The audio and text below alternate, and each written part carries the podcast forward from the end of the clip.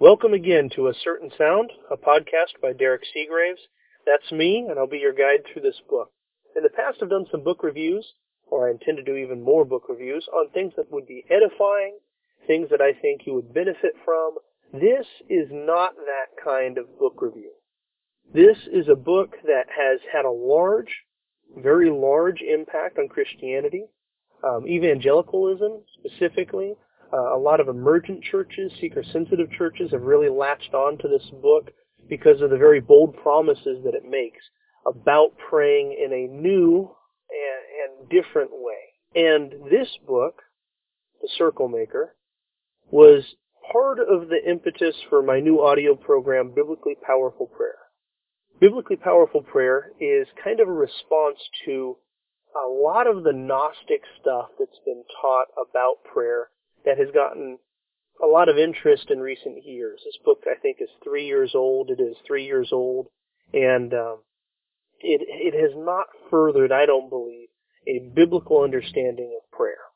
And that's what I wanted to deliver in my audio program, Biblically Powerful Prayer. I wanted to take you back to the Bible and show you that yes, there is truly powerful prayer available to you, and there are ways to get there through the Bible, not through a legend as this book takes us, or through man's thinking or logic, which the Bible speaks against, but through the Word of God, the inspired, preserved Word of God. Uh, that program is an audio program that I put together, Biblically Powerful Prayer. I just released it to the people on my newsletter. Uh, they all got a discount. I'm going to give you a discount on it also. The discount code is newsletter in small type, and that's because that's who, who got it first. That's who I sent it to first. And uh, I would love to give you the discount also because you are listening to this podcast. That's a huge deal. And I expect that you might share this podcast or certain episodes of this podcast with other people. So I just want to pay you back for that and, and say thank you. So you can go to pdseagraves.com. That's P is in Papa, D is in Delta, Seagraves, spelled just how it sounds, water, and dead folks, S-E-A-G-R-A, V is in Victor, E-S, dot com. And you'll find biblically powerful prayer there. It's a whole suite. And one of the things I'm excited about, and I'm going to do a lot more of this because I'm podcasting, is it's an audio program. There are there's an ebook that goes with it. There are some printouts that go with it. It's a whole suite of, of things that you uh, you get there with biblically powerful prayer. But the core of it is nine audio modules, uh, nine sections in audio, totaling almost two hours worth of teaching on what the Bible says will deliver powerful prayer.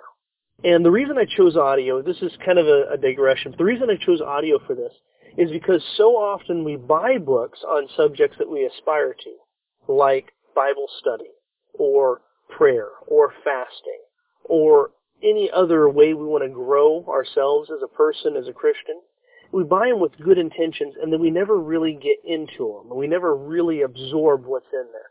We might skim it. It might just sit on a shelf and look good.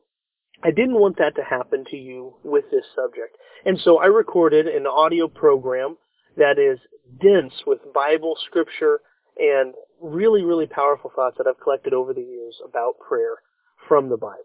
And so it's an audio program that you can listen to just like you're listening to this podcast. You can download it to your phone, to your laptop, to your tablet. It'll go to all those. You can listen to it just like you're listening to this. On the road, going to work, you can become a stronger prayer warrior. Um, while you're doing the dishes, while you're folding the laundry, anything that you can multitask in, listen to the, the audio program as you do it, there you go. So that's why I did that. And then also audio programs are easier to listen to again. They're easier to review again and again and really get these principles under our skin because prayer is extremely important. So once again, if you're interested in that in the My Audio program, it's pdseagraves.com that you'll find it at and your offer code, your special code because you're listening to the podcast is newsletter. All one word, lowercase. Now, before we start and somebody just says, Derrick, you're being hateful, I want to give you two verses because we as people of God are given not only the liberty but a mandate, a order from heaven to judge things as we bring them into our lives and as we share them with others. 2 Timothy 2.15 says to study to show thyself approved unto God, a workman that needeth not be ashamed, rightly dividing the word of truth. The word of truth obviously being there, the Bible. We need to divide and apply and, and use the word of truth, that Bible, in a way that does not make us ashamed, going backwards through the verse, when we meet God. Further, in 2 Timothy 4 2, it encourages us to preach the word, be instant in season, out of season, reprove, rebuke, exhort with all longsuffering and doctrine. Talking about the word of God again, and now talking about doctrine and upholding it.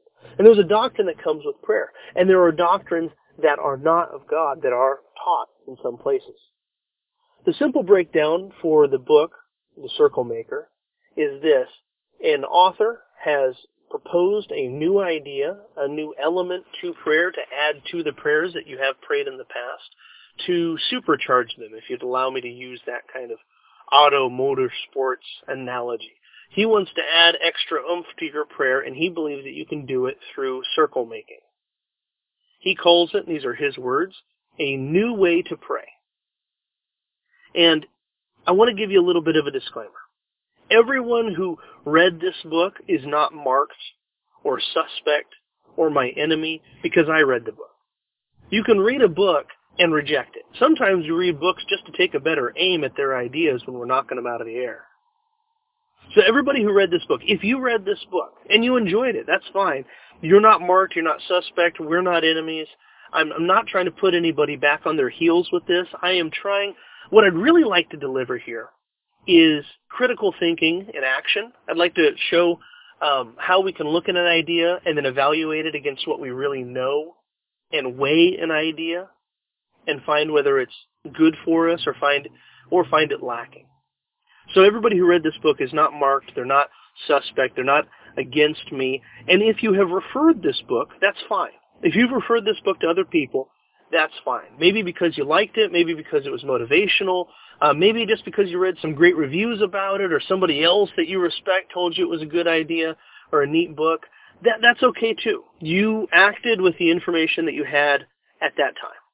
What I'm doing here is I'm delivering my personal issues with this book. And you are welcome to disagree. And in fact, if you would like to disagree with me in conversation, if you would like to raise some what ifs or and buts, go ahead and hit me on Twitter. My username there is pderrick.s, Papa Derrick, D-E-R-R-I-C-K-S. And you can hit me on Twitter or you could email me at hello at pdseagraves.com. Same URL as, as what I gave you for Biblically Powerful Prayer. So you can interact with me there. You're welcome to, to tell me how wrong I am or, or why you think I uh, was too harsh. One other disclaimer, I want to say thank you to beginningandend.com. I did not have a copy of the book with me when I was making these show notes, and so I went and looked over their article. Great article there. Kudos to them. And I was able to get some page numbers for some quotes out of that article. So great job to them. Now, my problem with the circle maker, I'm just gonna, I've got an outline here. I'm just gonna go over my problems with the circle maker and explain them to you, and and you can tell me whether you think they're valid or not. But the, my major problem right off the bat is that the germ of the idea, circle making, the very start, the, the tiniest little beginning of it, is a character named Honi, who is not in the Bible. This is not a Bible story. And he's never referred to in Scripture. He is completely out of left field. Honi's writings were around or his story was around in the first century, very, very early, very early Christianity, if you want to say that Honi was a Christian. I'm not sure you can say that. But Honi was very early, and his writings honestly could have been adapted into Scripture, I believe, if they were worth keeping in Scripture, had they been inspired. But that is not the case. We do not have those this this character, this story in the Bible. You've got to go outside of the inspired and preserved Word of God to even find this guy. And that is the biggest red flag for me. Extra biblical sources, sources that are outside the Bible, are always suspect with me. Because we have some things established in Scripture. We have confidence in Scripture. And when you go outside of those for your authority, for your ideas, and then you read them back into Scripture, or you just don't use Scripture at all. The name of Jesus is used, I think, three times in the whole book. You're not scripturally based at all. Um, that is extremely suspect to me, and it always is. It is in writing. It's extremely suspect to me uh, when when I hear preaching, when people are preaching from legends or they're preaching from analogies that have nothing to do with the Bible, and then they go back and try and tie in the Bible somewhere. These things are are huge red flags to me. And I would think that a Bible believing Christian, a scripture first Christian, would would also agree and say that's a huge red flag. And so that is my biggest problem. But I went ahead and read it and I found these other problems. And and one of the others is that it's very much like the prosperity gospel in the sense that it's very me-centered. It's very self-centered. It's very humanistic. The book, again and again, talks about how you can get what you want by praying in this special way. And I'm paraphrasing there, but I think I'm doing the book justice. What you want, your greatest heart's desires, your dreams, dreams are used all throughout the book, that phrase, that ubiquitous, undefined term, your dreams is used throughout the book. It's very, very self-centered. He says this. He says this, and, and maybe this is a bit of a maybe this is a bit of a rampart against that kind of criticism on the book. He does say, and this is a quote, your job is not to crunch numbers and make sure the will of God adds up. But that quote is not the same thing as saying your job is to submit to the will of God. See, we pray, and we pray for things we want. That's great. I talk about how you can pray and be effective and pray appropriate prayers in the audio program I talked to you about earlier in this. But that is not the same thing as being submitted. And the Jesus model of prayer conflicts with that idea very much. The self-centered prayers conflicts with the Jesus model of praying, which is found in Matthew 6, where Jesus says, not my will, but yours be done. My next problem with the book, my next problem with the book is summed up wonderfully in the author's own words. And this is a quote. If you draw the circle, God will multiply the miracles in your life. Now let me rephrase that. If you make this symbol God will definitely make supernatural things in your life. That sounds like magic symbols of power and tokens of blessing to me. And it's not supported in the least by the Bible. It's sister to witchcraft. Draw this rune and power will be given to you. Take on this blessed sacrament or this token and you will be lucky or blessed or, or some other miracle will happen to you.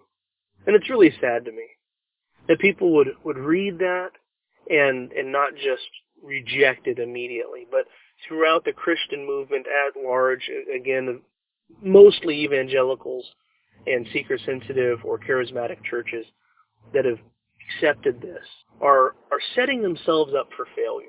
That's a term used in Alcoholics Anonymous, setting yourself up for failure it's it's used along with the idea that alcoholics who are trying to recover, trying to get their life back together, should not go into bars.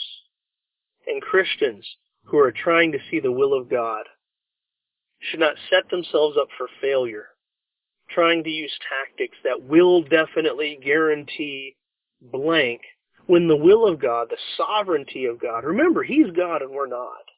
The sovereignty of God and His wisdom, His foresight, his all-powerful, omnipresent self is never even considered, but my little finite mind is going to to take a hold of this symbol or this action and, and force God to, to do things for me. It's it's a huge problem when you step over that aspect of God into self-centered and humanistic styles of, of worship and interaction with God.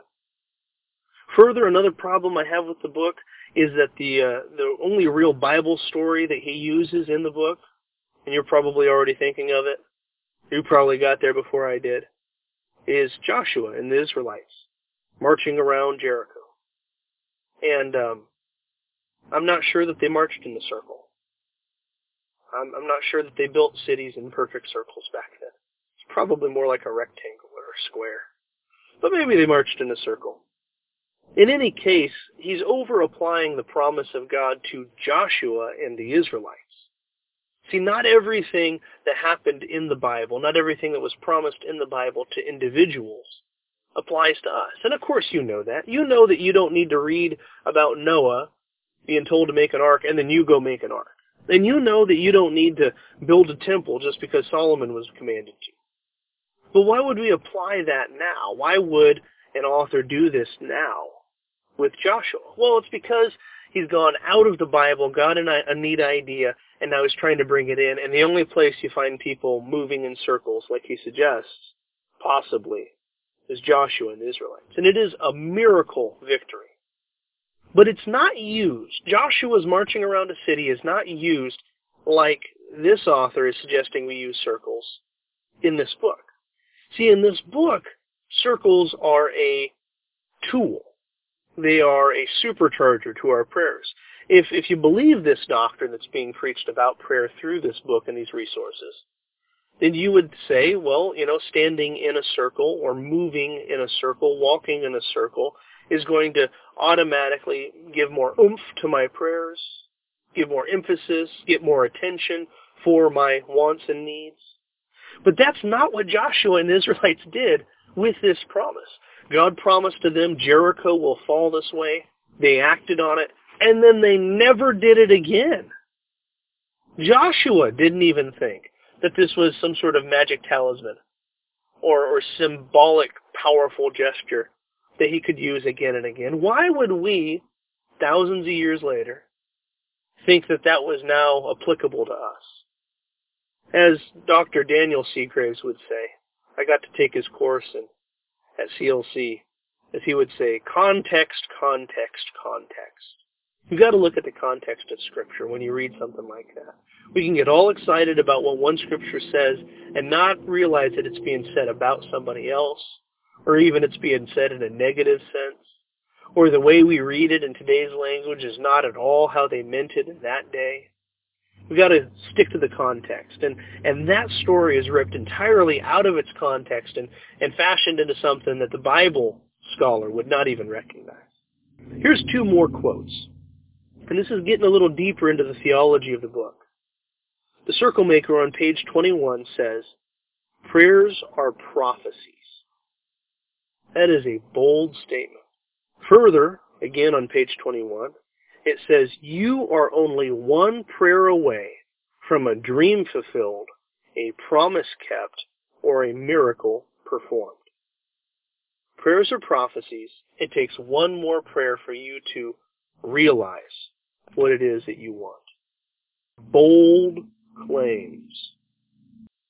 Don't tell David that when he was praying for his son who died.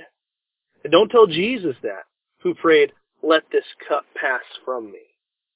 No, I don't think that we can say that. I don't think we can say that prayers are prophecies or that only one prayer is the difference between you getting what it is you want, your dream fulfilled, your promise kept, or a miracle performed. Maybe Jesus should have drawn a circle around himself before he sweat blood. This is such a terrible idea that anybody is a prophet if they pray. And I'm not putting words in his mouth. That's exactly what he said. Prophes- uh, prayers are prophecies. And then he went on to define what he means that you are one prayer away from a dream fulfilled, a promise kept, or a miracle performed. If you've got the book, go look it up on page 21, highlighted in red. Mark it, because that alone should just make it revolting to you this idea that everyone who prays is speaking prophetic words that must come. I'm not going out into left field. These are, he's equating prayer to prophecy. Your prayers, which are manufactured, made out of the want and desire of your heart, out of the need that you see, it's, it's, prayers come from you, unless they're inspired by the Holy Ghost. Prophecies are God speaking through men. Prophecies originate with God. And I know that you know you're not. But to say something like this is extremely motivational. It's inspiring, sure, to some, but it's also dangerous, setting us up for failure. Page 10 of the Circle Maker says, With the authority of the prophet of Elijah, who called down fire from heaven, Honi called down rain. If you don't know the legend, Honi uh, is a prophet in the legend during a drought. And he prays, nothing happens, so he draws a circle. And he makes a stand against God and says, I will stay here. Well, that's in my next quote.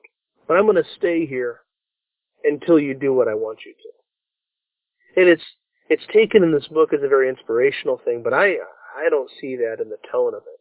it seems like a rebellious thing. But never mind what it seems like. In the legend, he, he prays, stays in the circle, and God does in fact give rain. In the legend, and it's a torrent. And then Honi corrects God. Says, no, I wanted a gentle rain. And God bends to the will of his man.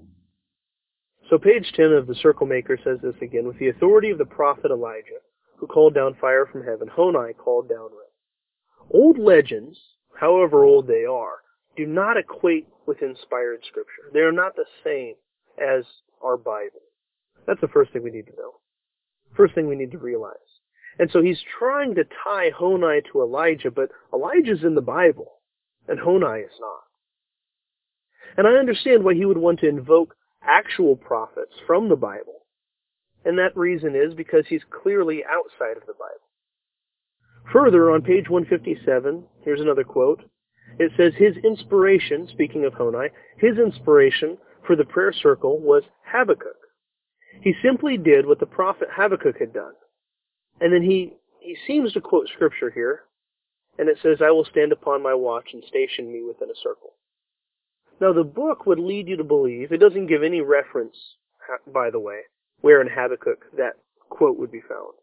But it seems to give the impression that this is quoting Habakkuk. Now, you can't, re- you can't give reference for it because it's not in the Bible. It's extremely misleading. In fact, I'd call it an out-and-out lie that this is a quote from Habakkuk.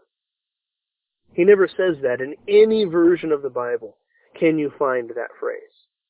This author has added to the Bible, has literally said the Bible says things it doesn't.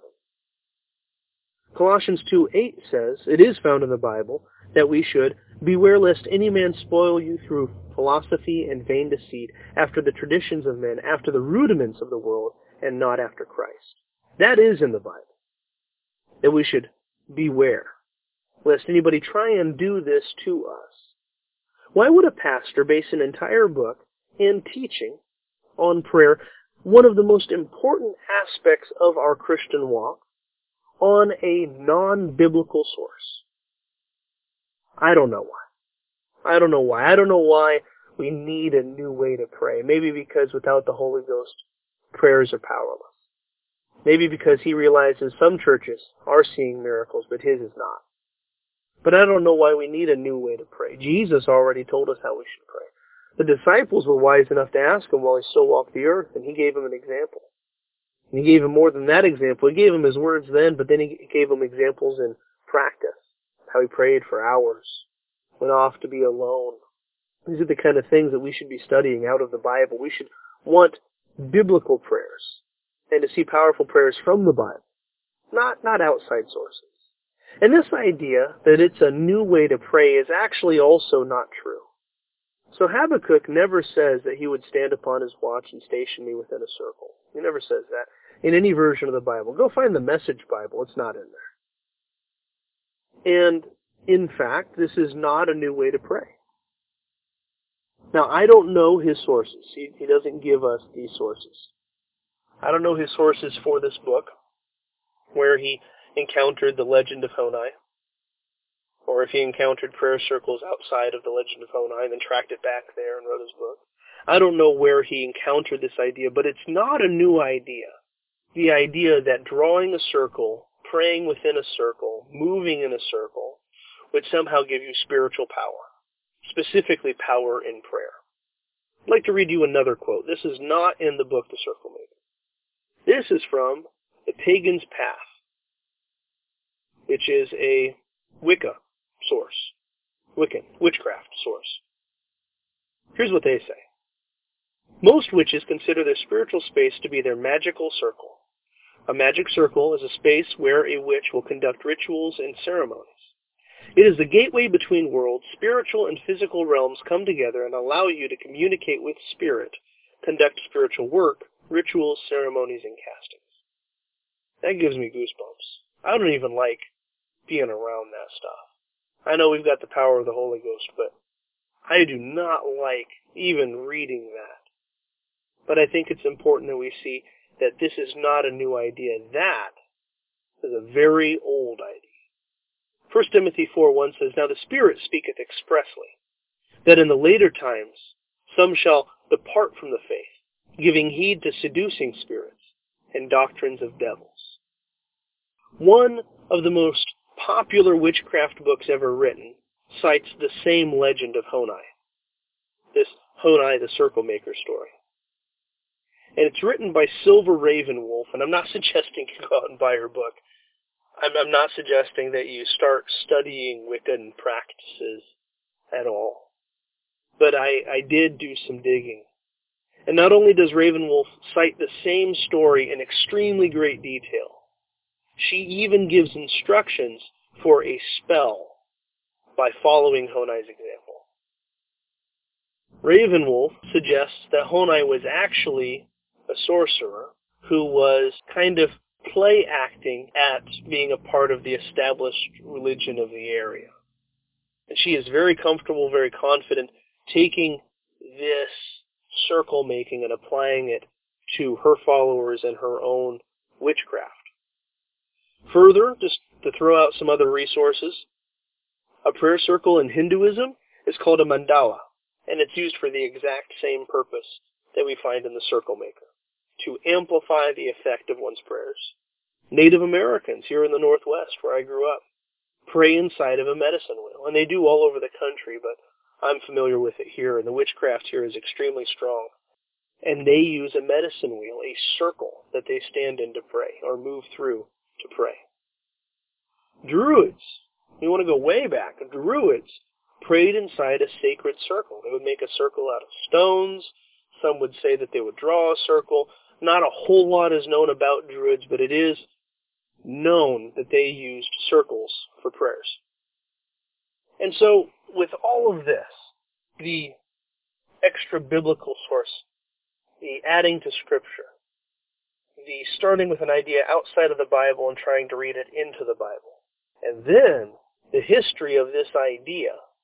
And I'm not saying that he's trying to bring in witchcraft to the church. I'm not saying that he is affected or influenced by Wiccan culture or writings. But I am saying what he is doing is extremely similar to what has been done in witchcraft all over the world. With all of those under our hats now, in between our ears now, all of those risen to our attention, those red flags waving, I do not believe that we could continue, if, if we ever have, supporting this author or referring this book to other people. I'd like to end this by quoting Tim Challies, a very fair reviewer of books. Not somebody uh, given to blasting people online, but in his review of this book, in my study, he says this. So much of what he teaches is sub-biblical, extra-biblical, or just plain unbiblical. Once again, my doors are open. If you want to interact with me on the subject, or even just the subject of prayer, email me at hello at P as in Papa, D as in Delta, Seagrave, spelled just how it sounds, S-E-A-G-R-A, V as in Victor, E-S, dot com. Hello at pdseagraves dot com. Email me there or tweet me at P-D-E-R-R-I-C-K-S, P Derrick S. That's my handle on Twitter. It's also my handle on Instagram if you want to follow me there or give me a shout out there. I'm going to put up a photo of biblically powerful prayer there, the uh, the cover for it for that audio program that I just released to the public. One more time, if you go to pdseagraves.com and use the code newsletter, all lowercase, all one word, you can buy my newly released audio program, audio suite really. It's got a sermon on prayer from Kenneth Haney with full permission given to me to help promote the program with that. And uh, I think it'll be a benefit to you if you are wanting to grow in your spiritual walk in this way. Have a blessed one. Do please reach out. Tell me what you think I got wrong. Tell me what you think I got right.